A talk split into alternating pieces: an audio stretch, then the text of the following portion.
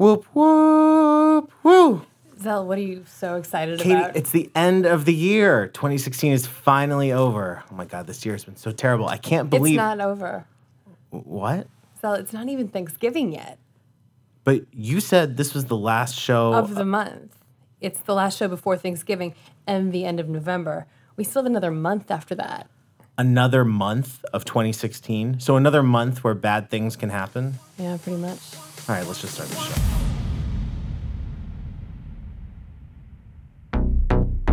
You know one thing that never changes. Don't wanna ever be without you, be without, be with without you. We play the game no one can win. You know one thing that never changes. Hello and welcome to Don't Kill the Vibe. I'm Katie Bain. And I'm Zel McCarthy. Tonight in the studio, we welcome marketing and social media expert and Insomniac alum Frankie Sanchez and former music writer and general music enthusiast Ali Miller. We're going to talk about the latest in Daft Punk chatter, of course, Moby and another fallout, Moby, excuse me, and other fallout from the US election, and new music from Annabel Englund, Englund, Soulwax, Dawn Richard, and more. Plus, we're going to look at the other big news, including the loss of pioneer Dave Mancuso. And I think that's where we should start tonight. Yeah, more bad news. More bad news from 2016. This happened on Monday. Word came out late in the day that David Mancuso had passed away at age 72. If you don't know who he is, that's probably because you're young enough, I guess, to not know who he is. Right. He had a huge influence on the early days of clubbing, particularly in New York. He turned uh, a loft he had into a club known as The, The Loft. yeah. And, And he charged what? People $2.50 to get in. yeah, basically just like a, a, a nominal, like, put up the cash so you're serious kind of fee. Not, Right. Yeah. Right. Well, also, uh, you know, allowing it to be all inclusive for people that didn't necessarily have the money. And his egalitarian nature was really sort of the defining element, one of the defining elements of the loft Yeah. and the scene that he created. Absolutely. And I think it's been really nice in the last week how, as the tributes have rolled in, that part of his legacy has really been highlighted. Yeah, totally. He, he created a really open space for all sorts of people to enjoy music. And he also was the, the guy who kind of gave uh, DJs like Larry Levan and Frankie Knuckles a start behind behind those decks. And they were decks back then. They were actual two turntables. Right. Yeah. Right. And he actually has an amazing story. Just uh, I was combing through some of his uh, many obituaries and sort of remembrances online, and I learned that, and maybe a lot of you know this, but he was actually raised in an orphanage, and one of the bright spots of his living in that orphanage, he would later say, was one of the nuns would throw these these parties, and she would bring balloons and serve juice to the kids and play music, and they would dance.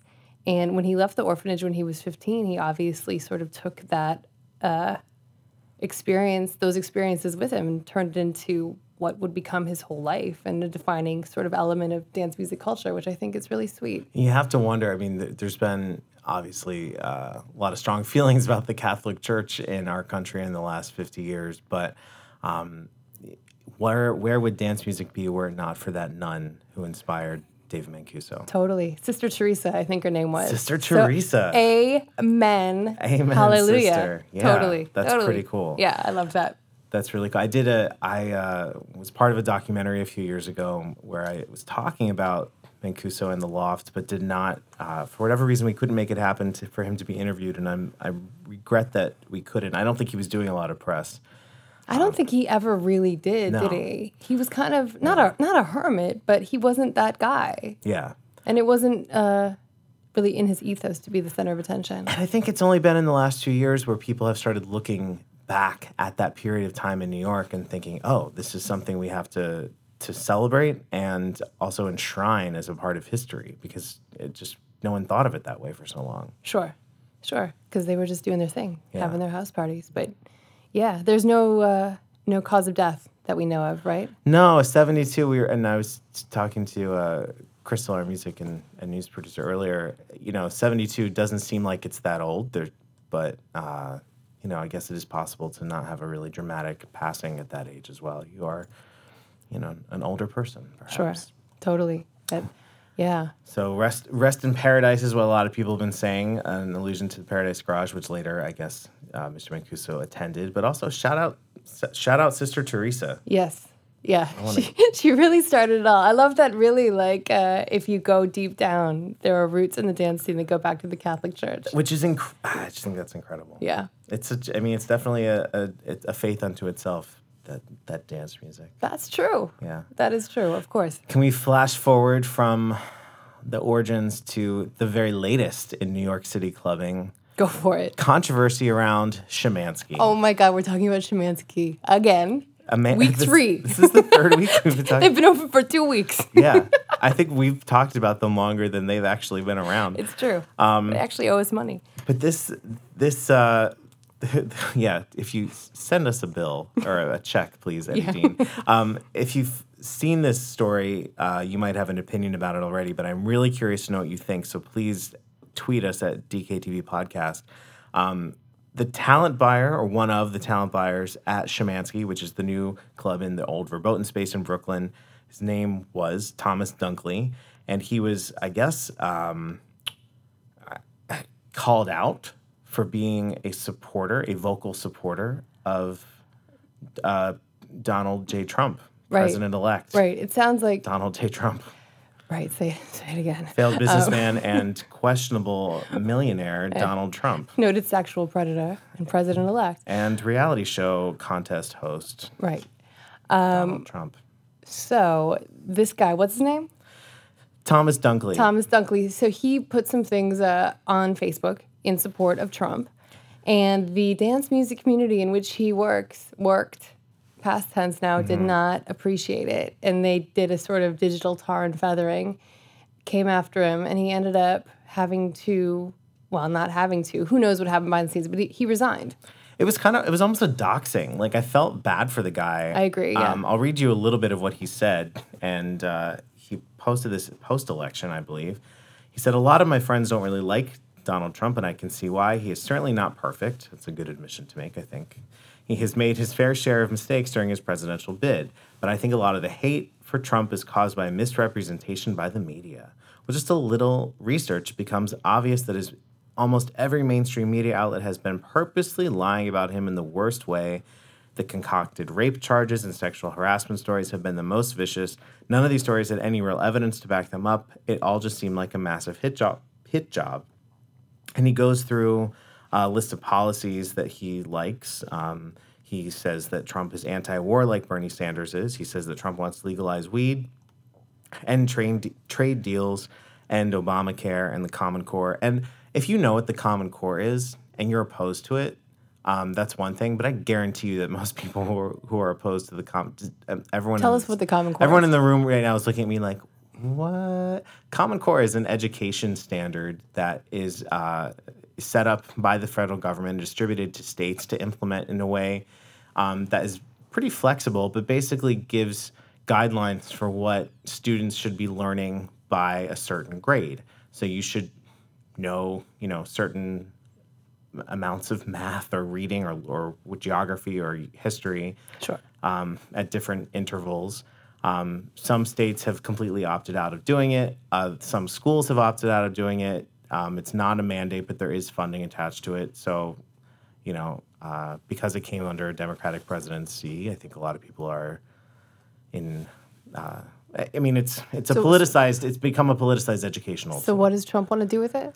Apparently, he wants to end it. He Uh, wants to nuke it. which I had not heard. No one had ever. Uh, I don't think that was a big campaign point. Um, he wants to audit the Fed. I mean, on and on. Um, and he ends it by saying, "I definitely come from a left wing perspective originally, but largely because I always thought the left was against the war." And he uh, thinks that Hillary Clinton is pro-war and that Donald Trump was anti-war. And this was on a on his own Facebook page, completely his own personal stuff, but it was a public post.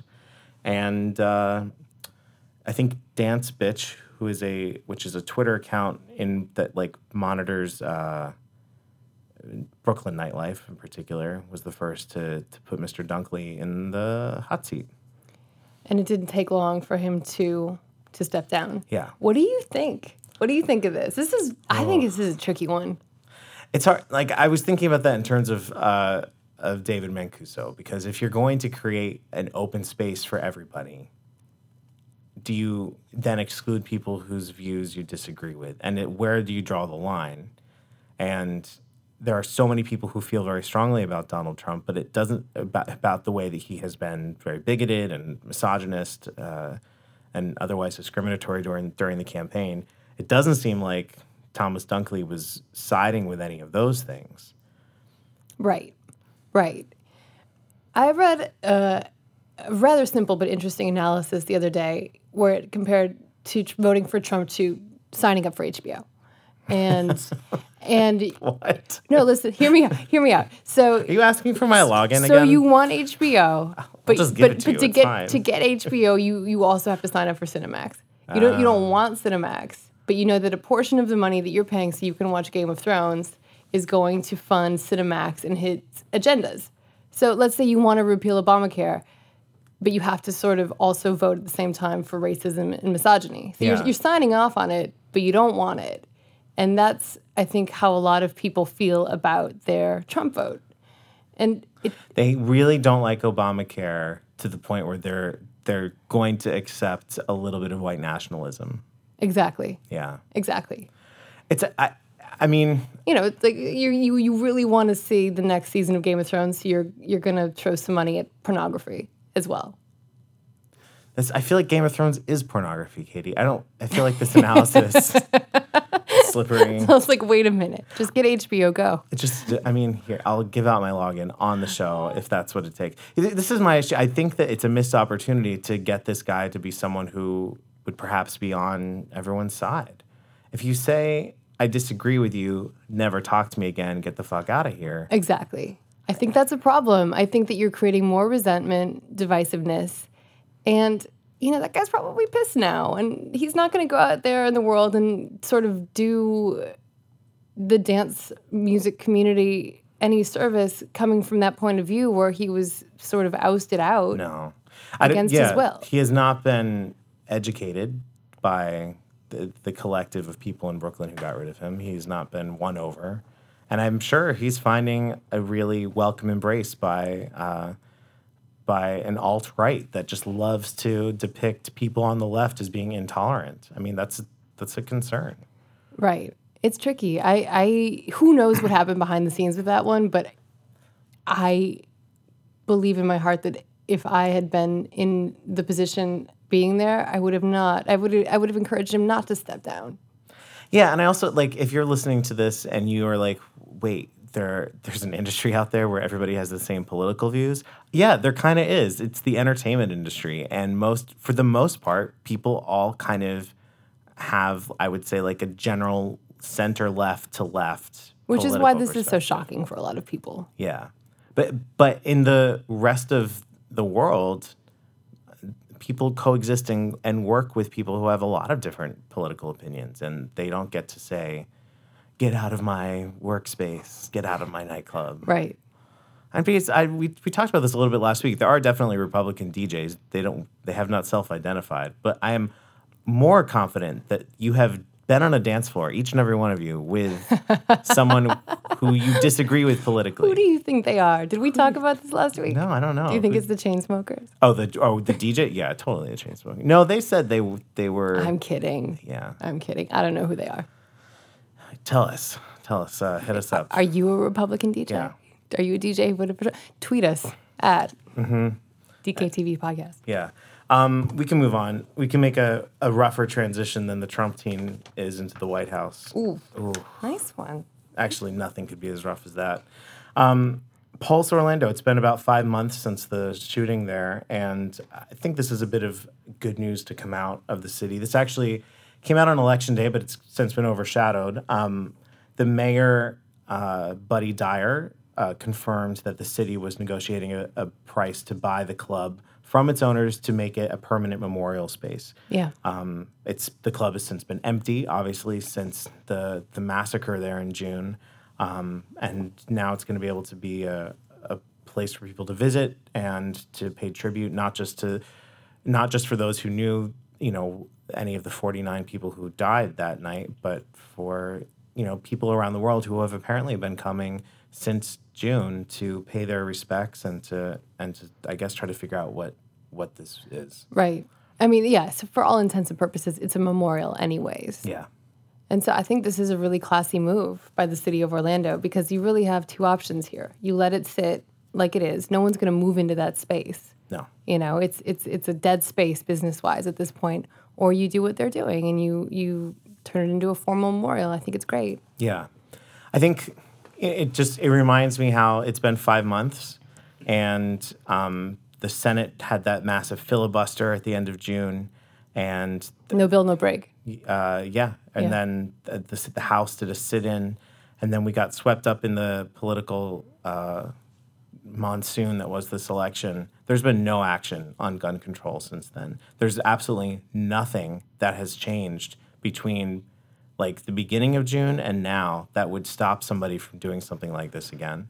And it, th- what's even more shameful is that you know, we had an election where this was kind of an issue, but it wasn't the main issue. It wasn't the issue. Yeah, the NRA, for their part, you know, ran attack ads against Hillary Clinton um, in I think almost all 50 states, saying how that she was going to take your guns away and whatever other nonsense they spout. But um, you know, I think I guess they felt like they'd waited enough time after th- the most recent mass shooting where they could just stick their hands up and say, "Oh, we'd like to remind you all that." Um, you know, we actually control your federal government more than any any other lobbying group. Well, Trump said, right, in one of the debates, one of the first endorsements he got was from the NRA. Yeah. So Something to be proud of, I guess, when you're running a campaign and I guess trying to be the outsider candidate to get the most insider group to endorse you from the beginning, right? I don't know. You know, I, I'm I'm I'm a little pissed off talking about it because it it uh, it's you know any any of us have been inside a nightclub before, and I don't think we can think of a more horrifying way to have uh, to go and to to think about what those people went through.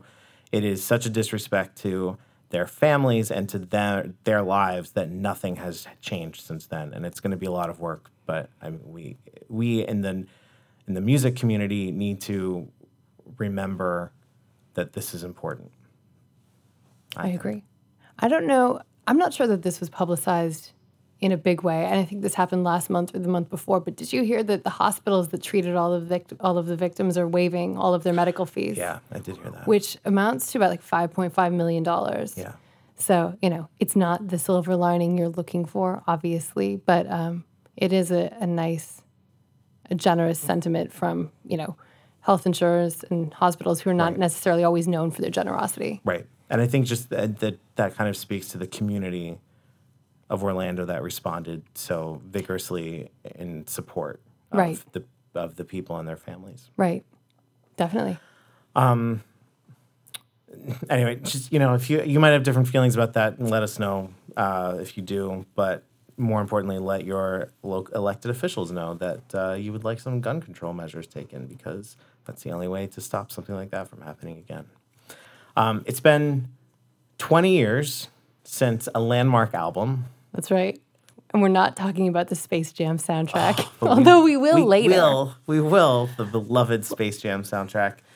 But it's been 20 years since the release of DJ Shadow's Endtroducing. classic classic album and important and still I believe the Guinness World Record holder for the only album to be assembled completely from samples.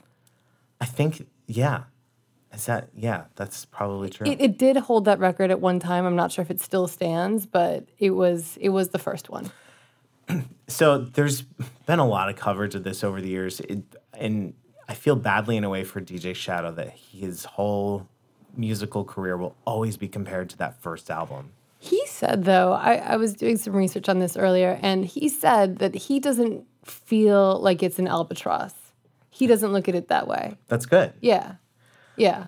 But it, it very much defines him. I it's obviously the first thing that many people think of, the first thing I think of when I think of DJ Shadow, but with good reason. That album is so good. Yeah. It is so beautifully done. it still stands up. He and and I'm glad you read that. He said he said he doesn't feel that way. Ten years ago, he felt differently, um, but he was still kind of in the in the wake of of that album. He had said in an interview to Herb, um, his his second album it took like six years to come out, so it wasn't until 2002. Okay. Um, and of course, it got compared to Endtroducing. Yeah. And he said uh, that comparison frustrated him because it's like Steven Spielberg having Raiders of the Lost Ark compared to 1941. And He said, At the time, I didn't feel like I was feeling a whole lot of pressure, but in retrospect, I was under enormous pressure to make a follow up album. And maybe his mistake in making that album was that it wasn't different enough to avoid those comparisons. But, you know, that's that was 10 years ago. He's he's continued to make music and He just released a new album. Yeah. What, six, three months ago? I think so. Three or four? Yeah, And it's summer. great. It's great. but you can only change the world once, I guess. I think that's kind of the Sure. yeah, that's what But I- at least he got to that one time. absolutely. I um, and what there's a there's a documentary that I saw at South by earlier this year. It was originally called um, Artist and Repertoire, and they have thankfully changed the name to The Man from Mo' Wax. Um, and it mostly is talking about James Lavelle, uh, but then it also talks about DJ Shadow. Uh, James Lavelle was one part of Uncle UNKLE, the group that uh, DJ Shadow collaborated on. Um, and it kind of goes in depth into the minds of these like complete collector nerds and how they really developed an artistry around being um, kind of crate diggers and selectors and and turned that through production into uh, a whole new sound and a real new subgenre of like sampled music that you hear on Endtroducing and and on on plenty of other albums since then. Nice. Name what? What's the name of his documentary again? The man from Mo' Wax and I Mo' Wax being the uh, the label yeah. that released the album. Yeah. and uh, I, I I don't know where it's been distributed since then. I think they were looking for uh, a big release, but I wouldn't be surprised if it popped up on Netflix Netflix in early 2017. It's a really good. It's long. Um, they could use a little bit of an edit from what I saw, but uh, it's if it's kind of a, a record collector's and even just a music lover's like dream because you, you go into the storage units that DJ Shadow has in Northern California and you see like the mountains and mountains of vinyl and it's, he knows where things are, but he, you know, you still have to look for them because it's like it's just a physically vast space. And Do you think that's what it is? Really, just sort of um, a mind that organizes things in that way inherently that's able to pull off such an album because you know you look at the list of samples on this album and the number dozens and dozens of different vinyls that they came from like do you think he's just a guy that's able to sort of categorize things in a way that yeah, I think that's that's got to be part of it. And like certain people have that ability, and certain people have that ability, and then don't have the artistry or the creativity to go along with it. He really has Right. all of it. Right. Well, uh, highly recommend everyone revisiting that one. It's holds up. If you've never heard it, I bet you wouldn't think that it came out in 1996. Yeah. It's, it holds up. Yeah. Timeless. a different time that was. Uh, Crystal is here to talk to us about some new music. Hello. Hi, Crystal. I hear that there's something from Annabel Englund you think we should check out. Yes. So, uh, for those of you who may not be familiar with Annabel Englund's name, you've most definitely heard her voice in songs such as Hot Natured's Reverse Skydiving and Pleasure State's Electricity. Um, but the LA singer songwriter has actually go- just gone solo with a new single called London Headache that just came out on Defected Records. I so like a year or two ago, I had lunch with someone who uh, was working with her a little bit and compared her to Madonna. What? Whoa. They were like, whoa, she's whoa. like, she's like an early, like early Madonna. Like Annabel Englund has it.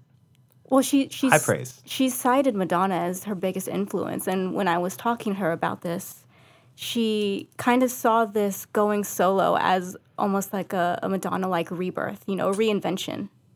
Very cool. That's awesome. and you you talked to her for Billboard Dance, correct? Correct. Yes. Awesome. Check that out online. Uh, what else you got?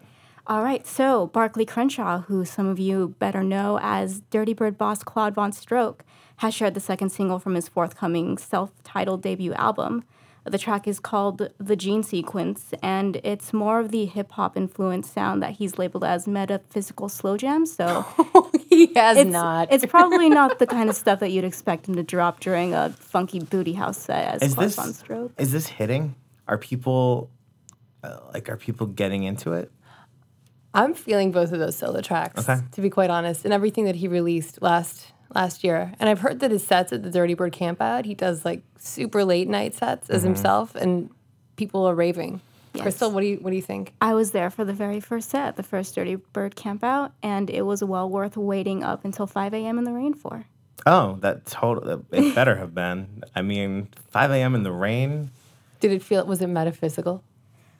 It, it definitely felt like a different experience, just complete utter darkness and West Coast bass. Just It's like my dream. drink it in, That man. sounds Drink amazing. it It's in. literally what Katie dreams about every night. Um, cool. And Soulwax is making a comeback. Yes. So the Belgian duo earlier this week released a new track called Transient Programs for Drums and Machinery. And it's their first release under that name in 11 years, um, following 2005 album Nite Versions.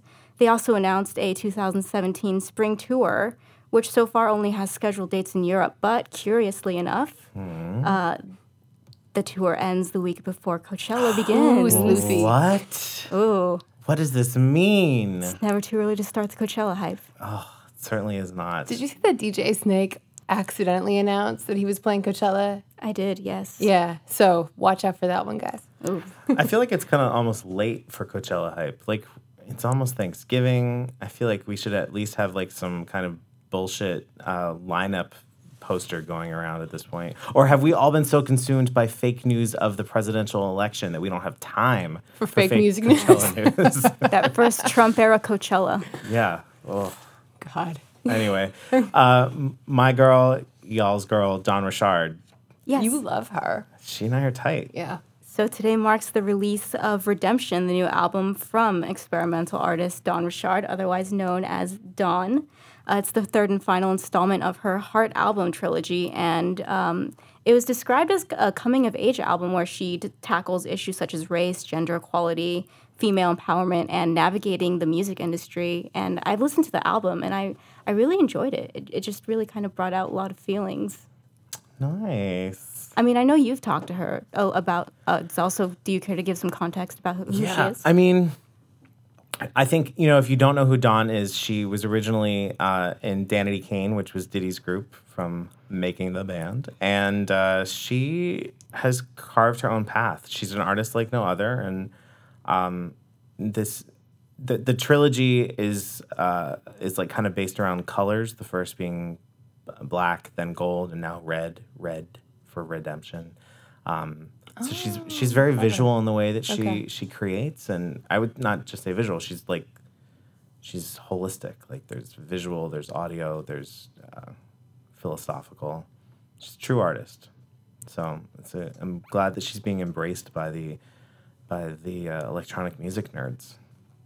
Because sometimes we can be a little selective. I mean, speaking for myself, I guess. Um, We like her. yeah. What Uh, we're saying is we like her. we love her. She uh, uh, she also likes an 808, and there's a documentary about 808s. Yes, so the long awaited documentary chronicling the history of the iconic uh, drum machine, aptly named 808, finally has a release date. It will debut December 9th exclusively via Apple Music, and it seems like a lot of people, including uh, the aforementioned Barclay Crenshaw, are, are pretty excited for it. Cool. This has been this like premiered at South by like in 2015, so we're coming up on two years from when this first was like seen by people. And this movie has a banging cast, right? Like everyone's in this movie, right? Do you have a list? I do. Um, it's uh, it's well, first of all, it's narrated by Beats One's Zane Lowe, and Ooh, it I features love his voice. He could read me the phone book. I would listen to that shit. Such a sucker for an accent. That's true. Uh, and it also features interviews with Afrika Bambaataa, Questlove, Pharrell, Rick Rubin, David Guetta, and, and more. It's really a heavyweight cast. I think it, the David Guetta is kind of a curious inclusion, but uh, maybe you know maybe he can tell the world what he's observed other people doing in the studio for him. okay, Salva. We'll be right back with our special guest for the week. This is Don't Kill the Vibe. You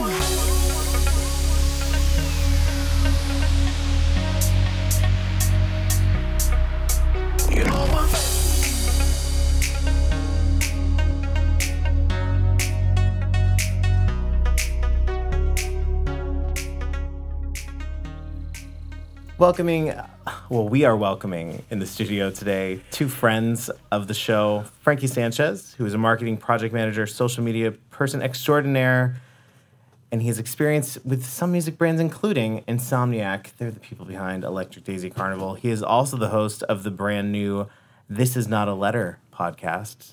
Hello, Frankie. Hi.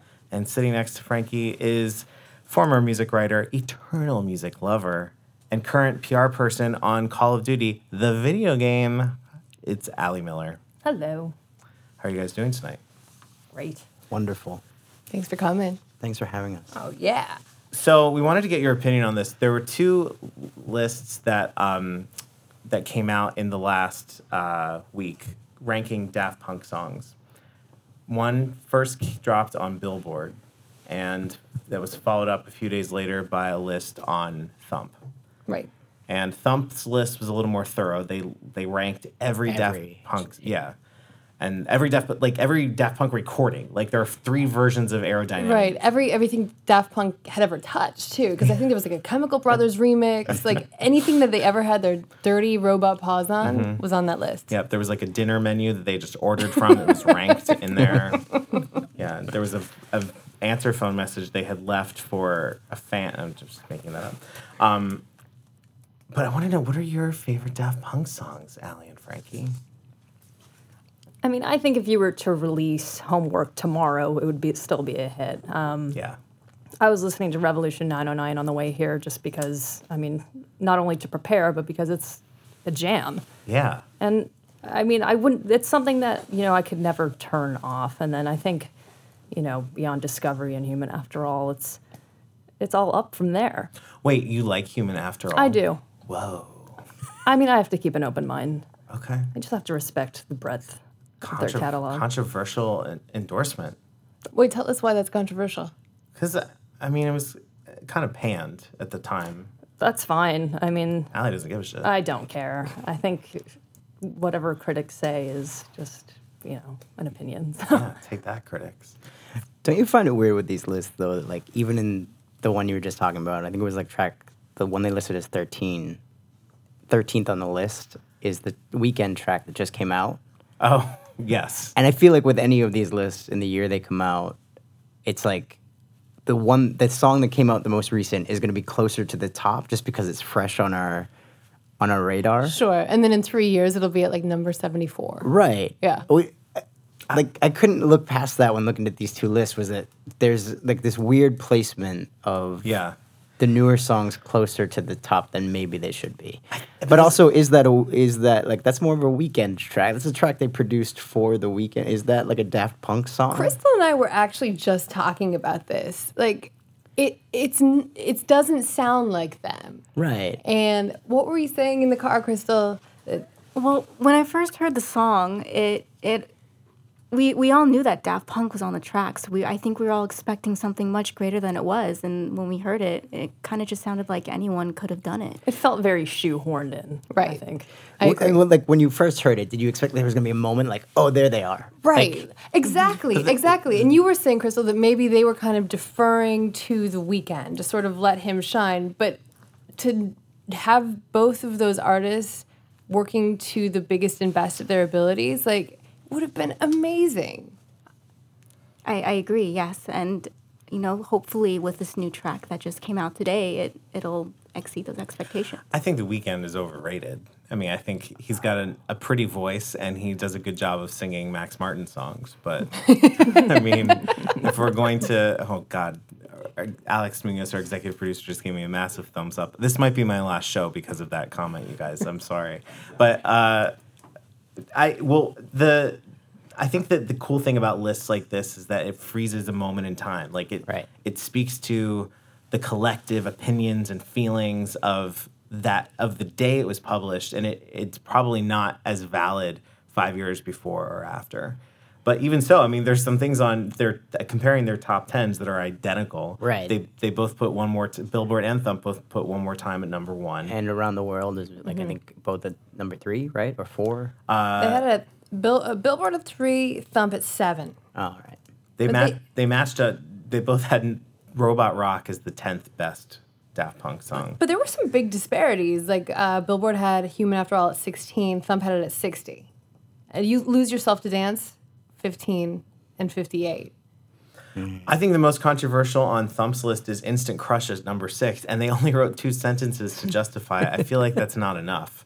Like, I'm not saying it's a bad song, but like, If you're gonna pull a deep cut into the into the top of the list, you have to explain yourself Yeah. thoroughly. especially from an album. Okay, so Allie, what do you think of Random Access Memories? It's a, you know I thought there was a lot of hype around it, but uh, honestly, once it came out, I listened to it twice Oh, and then just kind of put it away. okay. Um, not for lack of quality or for lack of enjoying it. I just think that given my history with the group and seeing what I saw of them live, it just didn't resonate with me as much as they had in the past. There What- was also a lot of hype leading up to like an, So Without much. a an- like no album could have lived up to the hype that that album had. It was so I was uh, I was writing for Billboard at the time, and I, I in hindsight I feel like we were very they Capitol Records played us really well. Like they knew exactly how to to keep our attentions focused, and they gave us just enough information to share with people to get everyone excited and The marketing around that album intense. was pretty genius. yeah. It was it was it was like a whole new level of of Daft Punk because there was so much anticipation that people were really just like feeding off. I remember seeing big murals painted on the sides of the wall at South by Southwest that year. And Yeah. they, I don't they didn't even play, you know? I just said Capitol Records. They were on Columbia at that point, so my apologies if you're listening and yelling at your Demerits. audio source. I know. Taking I just self-corrected on the fly, you guys. there, there was no Plus yeah, points. Gold star. Thanks. I think you have to consider too. Sorry to harp on it, but just like when that album came out, it was just kind of this influx in you know electronic music popularity. Whereas Yeah. like there was no marketing around the Tron Legacy soundtrack that they did. You know, Right. Well, you made a really good point once, Allie, when you said that the reason that they haven't come back is because what they did with the pyramid in what year was that? 2006. 2007. I saw it. Yeah, So, 06 at Coachella Yeah, and then oh Coachella. 07 on the right. tour. Yeah. Vegas. Right. So it was so revolutionary at the time that it Yeah. blew. I mean, the look on Frankie's face right now, you know, like everyone gets that look on their face when they talk about Frankie's having a flashback, these shows. and it's good. It's a and good it's one. really good. good And. I'm jealous that I wasn't there and I didn't get to experience it. But Allie, you said once that because of the th- way that dance music and especially dance music stage productions have evolved since then, they're as big as that was. That just didn't Yep. exist at the time. So they originated it, but they can't do anything now to top it because everything is at that level. Yeah, that level of bombast just is kind of across the board today. Right. Yeah. Like Skrillex's spaceship is no longer a big deal, but that was an even bigger structure. I mean, physically, it was bigger than the pyramid at the time. And now you would have to top that spaceship. I think even like if I'm being honest, like in 2006, I had no idea what I was in for. I really like I wasn't really a huge dance music fan. I was like, cool, like Daft Punk's gonna play, let's just go. Uh, I was with two friends of mine who were like stoked, and I fed off that. But then when that stage turned on, it was, they like there was no comparing anything at that time, and then even for the 10 years since then, even like working at Insomniac, I'd be like, oh, this is what they did 10 years ago. Like that, it was, Yeah. and there was something about it too, because you got to a point within that show where the stage wasn't done. Like they kept, like, what else could this pyramid do? Oh, okay. That's, Yeah. that's going to turn in, all right. You know, like it was just like using visual and lighting effects in a way that no one had done before. And it almost like, because I think too, the thing at the time was they could have been anybody with the masks and the, like, they- they were so far elevated that there was that criticism of people who like to criticize things. Like they could be anybody and they could be doing nothing up there.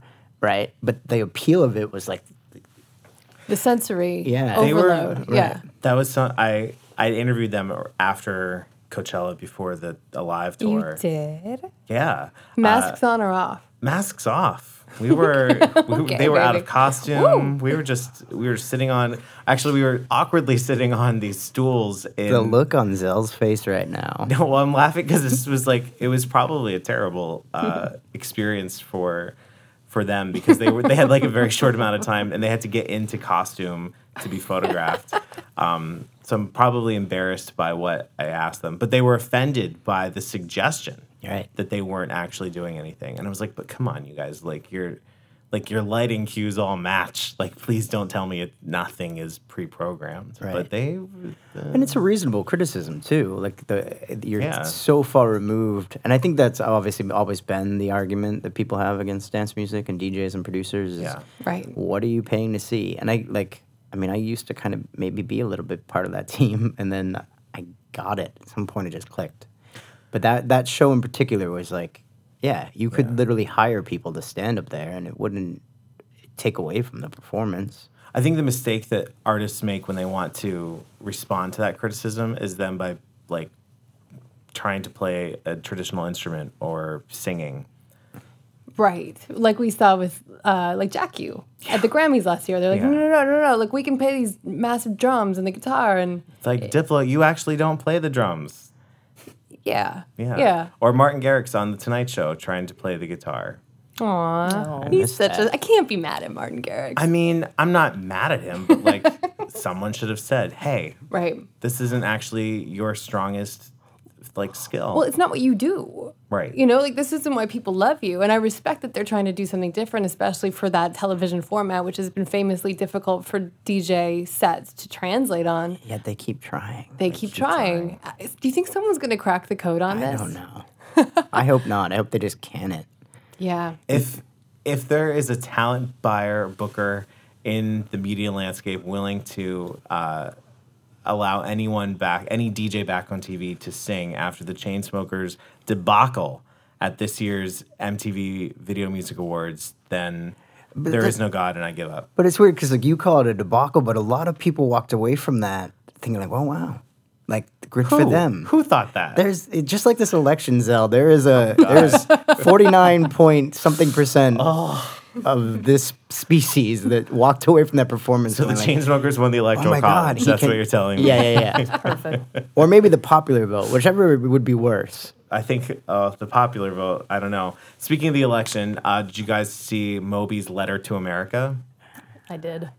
For those of you at home uh, or out in the world listening to us, Wherever you are. I wherever where you are. listen, hey, you know what? That reminds me. We have listeners in South Africa and Australia. I want to give them a shout out. Hey, guys. Thanks for listening. Thank you so much. Thanks for being interested. Yeah. Um, and and they might be at home. I don't actually know where they, are, but I know that they are in the southern hemisphere, so where it's sunnier now than it is for us. Um, so Moby wrote a letter. He shared it with Billboard. Um, it was very damning. It said, "America, all lowercase. America, why are you so afraid of evidence? You smoke cigarettes naively believing they won't kill you. You eat garbage believing it won't make you sick and obese. And now you've elected Donald Trump." etc. He goes and cites some other things, but this is the thing I I, uh, I the the closing paragraph. I'll read this.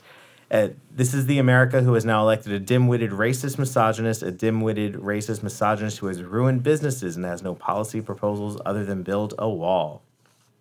The Rust Belt jobs won't come back, the wall won't get built, and Hillary won't get locked up. Mic drop Moby. Yeah.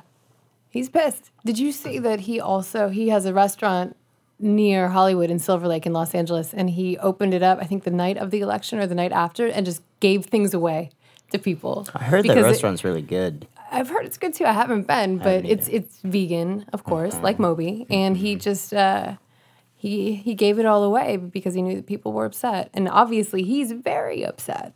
Yeah, and I think his his point, uh, you know, when he's talking about junk food and cigarettes, it's not to like moralize, but to point out that as a culture, we often deny facts even at our own peril and expense. After reading this letter, I almost like brought Burger King here. I wanted to come in and be like, and like maybe some cigarettes. Like, Wouldn't just be like, "Fuck you, Moby." Yeah, fuck you. Mo-" This letter really made me angry. Oh, tell us why. Whoa. Tell yeah, us I had the opposite response. I get the, I agree with the the intent, and I agree Yeah. with the uh, the message overall. But there's like a kind of a sickening generalization being made here about us as a culture and as a country that like I don't think it helps. Uh, but when you say us, do you mean all of America? Yeah, because he's just saying like like he's just kind of broad stroking the all of America as being like as if 100% of us elected this person, as if 100% of us like I get the idea that we don't pay attention to facts generally speaking, uh, that we live these lives of like kind of like yeah, whatever. but I just felt like, man, like if you're a person who voted for Trump and you read this, you're also like, oh wait, like I don't necessarily smoke cigarettes just because I voted for Trump. I don't necessarily eat fast food just because, you know what I mean? Like the the parallel there is weak at best. Um, well, it's also ultra condescending. Like if you did this, you are a stupid person that can't take care of yourself and make poor decisions that ultimately affect you in ways that ways you don't understand. And isn't that the problem we're in right now, though? Is like making that generalization, like because the people that I know that voted for Trump, like it's really hard to talk about, but like they're not stupid. Right. And there's something wrong there, obviously. Like there's like there's a disconnect between us as, as people, but like I don't know them to be uh, dumb or, or there are moments in their lives where they're not making healthy choices for themselves. But like I don't know, there's something about this letter. where I was like, who is this for? Who are you writing this to? Because the people who you're writing about aren't going to read it and be like, oh my god, thank you. Yeah, but would they So would they have read it anyway? Like, do if you're a Moby fan, Well, here's the question. yeah, This is an exclusive with Billboard, right? yeah, It's an exclusive. Yeah. So that was pre-planned. You know, this wasn't just something he put That's on true. his website and Right. hoped it would go viral. This was as a PR person, I know like this is like what I do for Yeah. a living. I mean, this is something that he kind of premeditated into hoping this went to a wider base than his, you know, personal blog or what have you. Do you think he had two versions of this letter, depending on the outcome? Well, I think this is very stream of conscious, and I don't think that's a bad thing, to be honest. I think in a world where mm-hmm. stream of conscious tweeting and what have you is becoming more normal, I think it's becoming more accepted that things aren't as polished as, you know, one might want. And people want that, right? I think people, yeah, like, exactly. I think people want more unfiltered, Yeah, you know, streams of consciousness coming from public figures. Right. People Right. want Rihanna's Instagram versus like Selena Gomez's. Is that a fair comparison? do you? What do you know about Selena's Instagram? I just read a, an article in Vanity Fair about how Rihanna really changed the game because she started getting real. Oh yeah, it's I don't true. know anything about Selena, but it, it- from this article, she's more buttoned up. I'm a fan of Kendall Jenner's Instagram, as in deleted.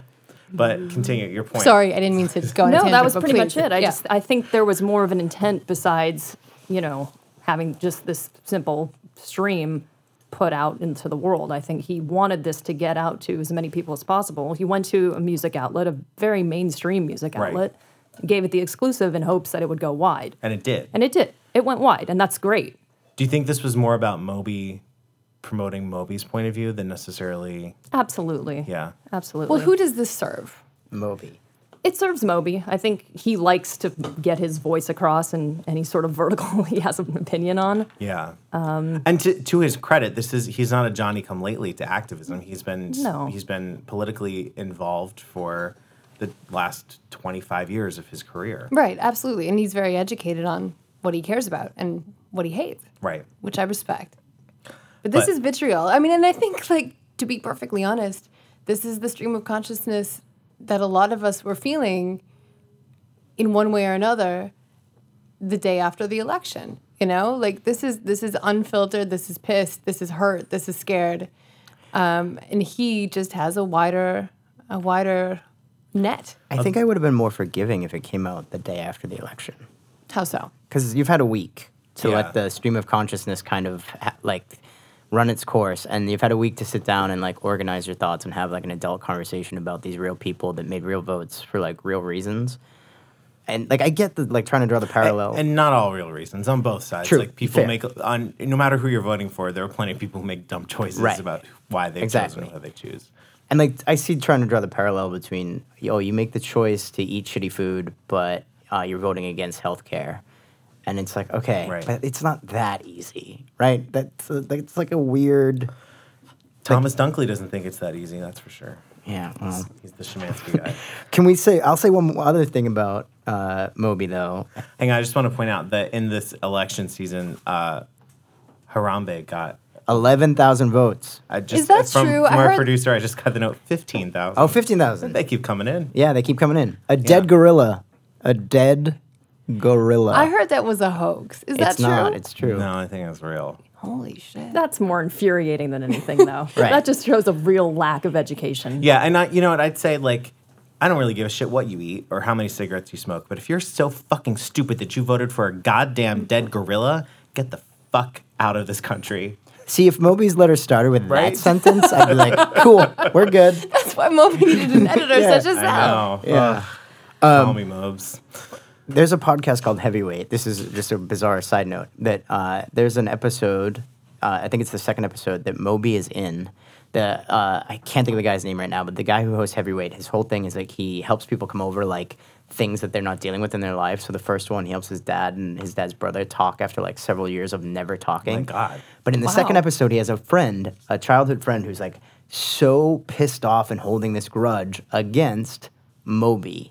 And Moby's this kid, like they grew up, What? yeah, they grew up together. I'm not gonna give too much away. You have to listen to this because uh, it's so. It's a story where I like when when Moby's part comes in, it, like I was like, God, you know, I do like this guy. He's like he has moments that Oh, he's lovely. he's great. You know, I feel like you've interviewed him, Zel. I've interviewed him. Like, No, I've I've never interviewed him. I but I've met him, and my life goal is to be invited to his house. I agree. It sounds like I have friends that have been in- invited up there. He lives in Beachwood Canyon. Wait, his house or like the guest house? Because getting to the guest house, that, that's like everyone kind of. I did not gotta know there roll was a down the hill and- He like he enter, he like invites people to the guest house, but to get the next level invite, that's my goal.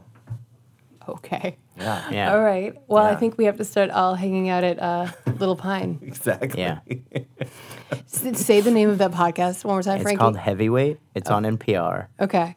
um, yeah, hold on, I'll Google the name real quick. But it's uh, this. I'm pretty sure it's the second episode. Well, we can link to it too. Uh, it's it's really really really. The story is great, and the thing that's great about it is it's one of those things when they start telling the story, they don't know where it's gonna go, and uh, Moby becomes a part of it, and it's like you can't write what happens. Pray to God that I am never unwittingly involved in this podcast. I feel like if you have a grudge on me out there, just keep it to yourself.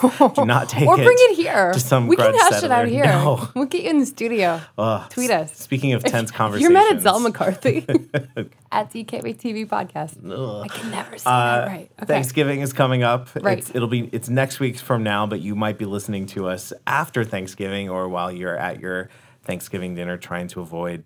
Um, Talking about politics with your family. yeah, um, I don't know, guys. What do- what what do you do? How do you explain? I imagine for uh, for Allie, for you, and for Frankie, how do you guys explain what you do to your family members? What you do as like people that love dance music. Yeah. I'll let you Yeah? field that one first. Thanks. I like. I feel like every job I've had since I've moved to Los Angeles has taken it. Ta- it's just taxing to try and explain it. so when I was with Insomniac, it was really difficult because it just ends up being like I work for a company that produces music festivals. Is the easiest way. That's what I told my family too. yeah. That, and then that's accurate. It is. Yeah. And then there's people who are kind of like, well, like what, what, what kind of music? Like what kind of music festival are you? And then it's like, oh, and like dance music. And they're like, oh, so a rave. And uh, you know, and they're like, well, yeah, sure, whatever. And then you get into the nuance, and it's like, well, what are your hours? What kind of Right. hours do you keep? What's How your come I don't hear from you anymore? Why Right, are you it's always traveling? Yeah, because I was in San Bernardino for three weekends in a row. And then I flew to Orlando, and then to New York, and then back. Does, is there uh, is there ever any questioning of like drugs?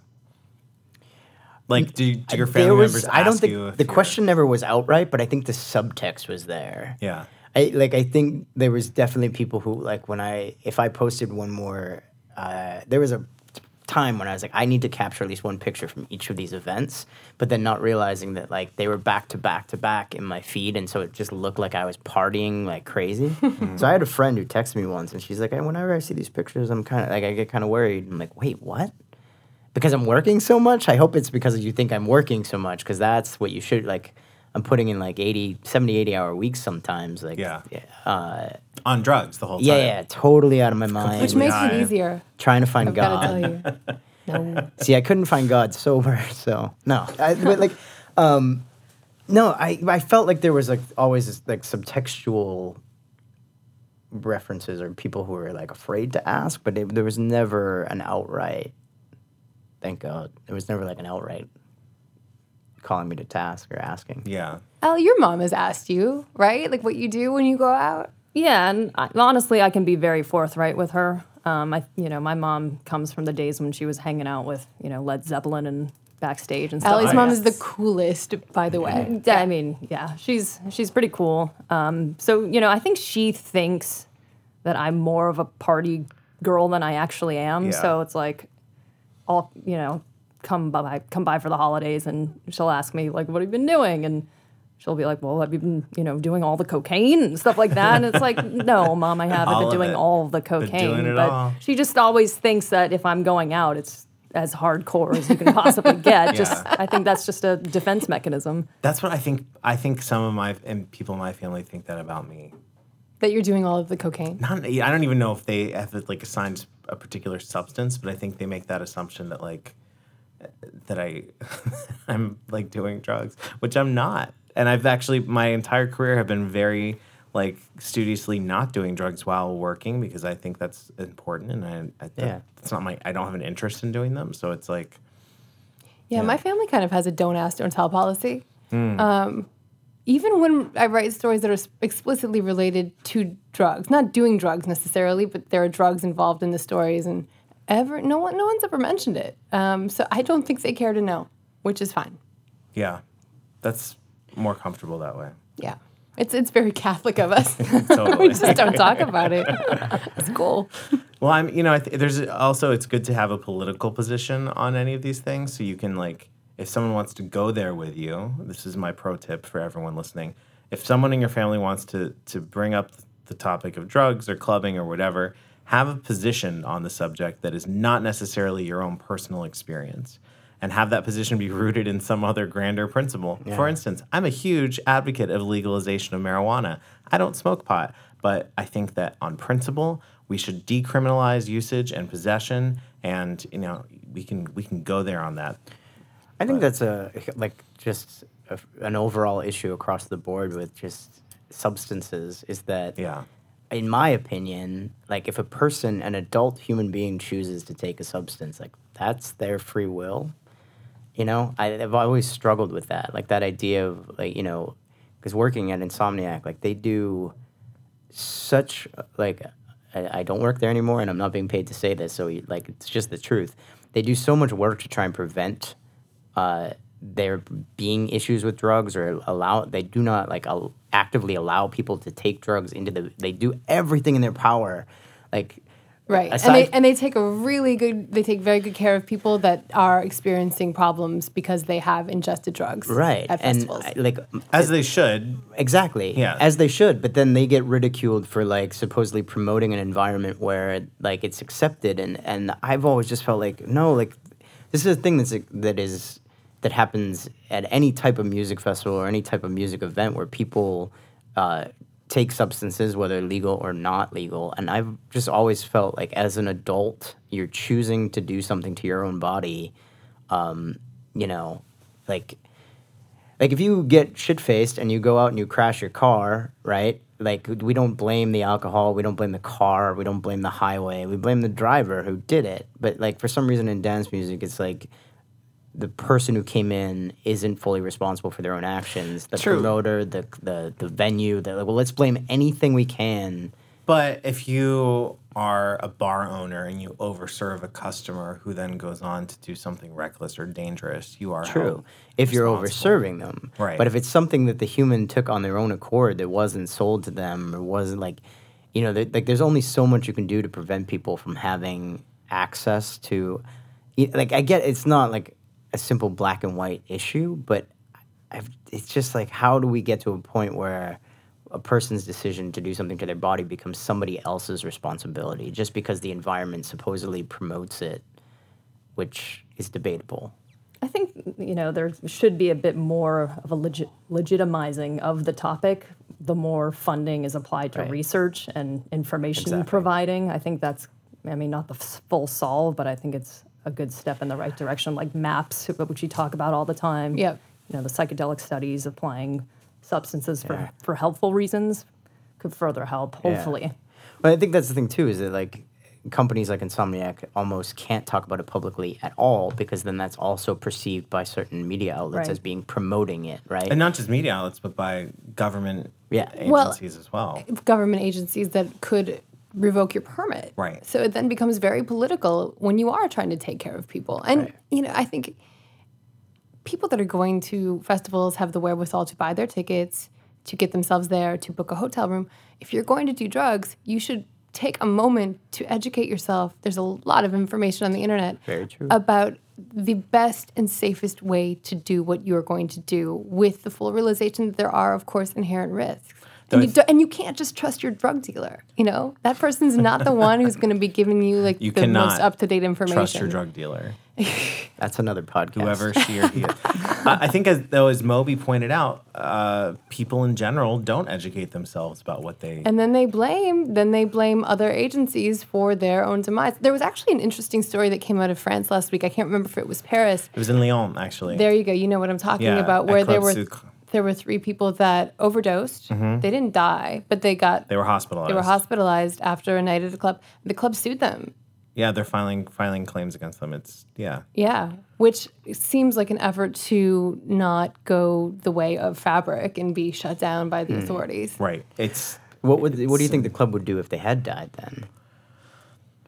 That's a good. That's a good question. I don't know. A good question. I think I none of us know enough about French law to know where those That's true. those boundaries are drawn. But I think it's an interesting phil- philosophical shift also to to for a club to say you are responsible for creating this this situation. I do too, and I think that there's of the something in around. that that it's like take some responsibility for yourself. We can give you water, we can you know give you as much security, but like at the end of the day, you're the one ingesting bath salts. So think about that. I think it's interesting. The idea of responsibility uh, changes to, depending on who you are and what it is that you are capable of. And I, I think, you know, for us, it might seem very easy for, to say to someone, you know, figure out what your drugs are before you take them. But I, I do think that a lot of people just don't even have enough information to even ask the right questions. And I, I don't know if I feel comfortable holding individuals, especially younger kids, responsible um, if they've never been given the right tools to figure things out. Well, I agree. I agree. There's Yeah. more I want to say about that, but it just slipped out. Of the head. Um, next week, uh, well, the day after Thanksgiving is Black Friday, so a week from from now, uh, it's a time when people upgrade their gaming consoles and get their their uh, fun electronic stuff together. Frankie and Allie, I know you guys are both gamers. What is the quickly because we're towards the end of the show, but I want to hear from you. What are the things to watch out for in trends for gaming in 2017? What's what's the landscape like? Is it all VR? I think I think so. It's starting to be VR. I think VR is becoming way more um, consumer friendly just with the amount of product coming out. I know that PlayStation just kind of released theirs. And, you know, software is starting to really kind of shape up into real fun experiences for people. And I think, you know, there's a huge opportunity for, you know, some intersection between music and games to really show its face in the next, you know, coming years. My boss has just got a uh, a VR. Uh, it's like a bike, like a mo- like a, uh stationary bike. And we should say Frankie works for a YouTuber. That's who his bosses are. Yeah, Uh, they create uh, gaming content for YouTube, and they just got like a, it's sort of a thing, but it's a stationary bike where you like you attach the VR headset, you play the game, but like you're on a bike, and then like within the world of the game, like whatever you can do, like in the, like so like you're pedaling to like move like a race car, or like we haven't even seen it in action yet. Like it's we're still setting it up, but it like it's definitely where things are going. It's awesome, and if you guys have the potential or means to to try the experience, it's well worth it just to see the potential. Yeah. I used to think that like I rode the VR roller coaster at uh, Six Flags recently, and I used to think like stuff like that would make me nauseous, but like the roller coaster didn't. It was the Samsung uh, headset, and um, I forget which uh, I, I had done the PlayStation one, and there's no, and they they've never made me nauseous, which is shocking because stuff like that usually really freaks me out. It doesn't make me nauseous, but I know that VR headset headsets make everyone look like a total dork. There's no way to look cool. in It's VR. just- absolutely not. Don't even try. Do you think a cool option is coming down the pipeline? Like, will I think we need, we need to get it feasible first. It'll be implanted behind your Yeah. retina, and then I'll wait for Black that. Mirror. we we live in an episode of Black Mirror. Let's not let's not even think about it. Uh, thanks, you guys. We have come to the point of the show where Katie and I quiz each other on things that have killed or not killed the vibe That's right. You want to go first? I'll go first. okay, hit it. All right. Living in a post-truth world, Oh man, killed the vibe. being a motherfucking star boy. Did not kill the vibe. Awkward Thanksgiving conversations. Actually, kind of, I get off on that stuff sometimes. Oh, wow. Did not kill the vibe. Suspicious family members. Um, killed the vibe. Bugs Bunny, co-star of Space Jam. Happy 20th birthday, Space Jam. Did not kill the vibe. oh, scolding letters. Oh, killed the vibe. Yeah. Grudges against Moby. I did not kill the vibe. Grudges against me. Killed the vibe. Thank you. You're welcome. Looking like a dork in VR headsets. Did not kill the vibe. Oh, that shit is fun. All right, that's, all I got for you. What All do you right, got for all me? right, all right. Logging off the internet. Oh, does not kill the vibe. It, wait till the show is over. Right. We got like two more minutes, guys. Yeah. Bear with us. 2016. I mean, killed the vibe. Hardcore. Daylight savings time. Uh, it's I don't I, I liked it better when it was in October, but didn't kill the vibe. Believing you can fly. Ah, I believe I did not kill the vibe. Thank you. Mm-hmm. Pyramids. oh, I did not kill the vibe. Harambe votes. Okay, so my producer, our producer Alex, uh, passed me another note and said that he was just fucking with us. That the Harambe votes did not happen. Thank he just was happy to see me get Thank so you. mad. Wait, really? yes, I'm pretty sure they're real. Apparently not. It's a hoax. If so you know anything about the Harambe vote, if you did their write in validity, Harambe, you still suck. But it just apparently wasn't enough people to make it a. a All right, so that did not kill the vibe in the end. I guess not. Your, producer killed the vibe. he, he riled me up though. It was good. All It right. was good. All right, crate digging. Oh, that's the vibe. Open letters. Eh, they kill the vibe. All the cocaine. they kill all the cook. If it's with Led Zeppelin, does not kill the vibe. If we're hanging out with Allie's mom, I'm about it, about it. All right, that's all I got. Don't Kill the Vibe is recorded live in Hollywood at the Crate T- TV studios by our A team, executive producer Alex Munoz, Harambe lover himself, audio engineers Andrew Conde and Anthony Russo. Allison Snyder is our creative director. We, she now photographs us on a white wall. It's a symbol of a post Trump era. That's not true. We just, the, the walls got painted from red to white. That's all. It works. Our theme music today is Play a Game by G Live and Kello. You can check that out on Spotify and other places. And we want to say a big thank you to our guests, Frankie Sanchez and Allie Miller. You can check us out on Facebook where you can see these aforementioned photos They're beautiful. yeah, other things at Facebook, Twitter, Instagram at DKTV Podcast. And you can listen to us on iTunes, SoundCloud, Spotify, or YouTube. Keep in touch at don'tkillthevibe.com. Thank you for listening. Until next time, don't, Don't kill the vibe. Play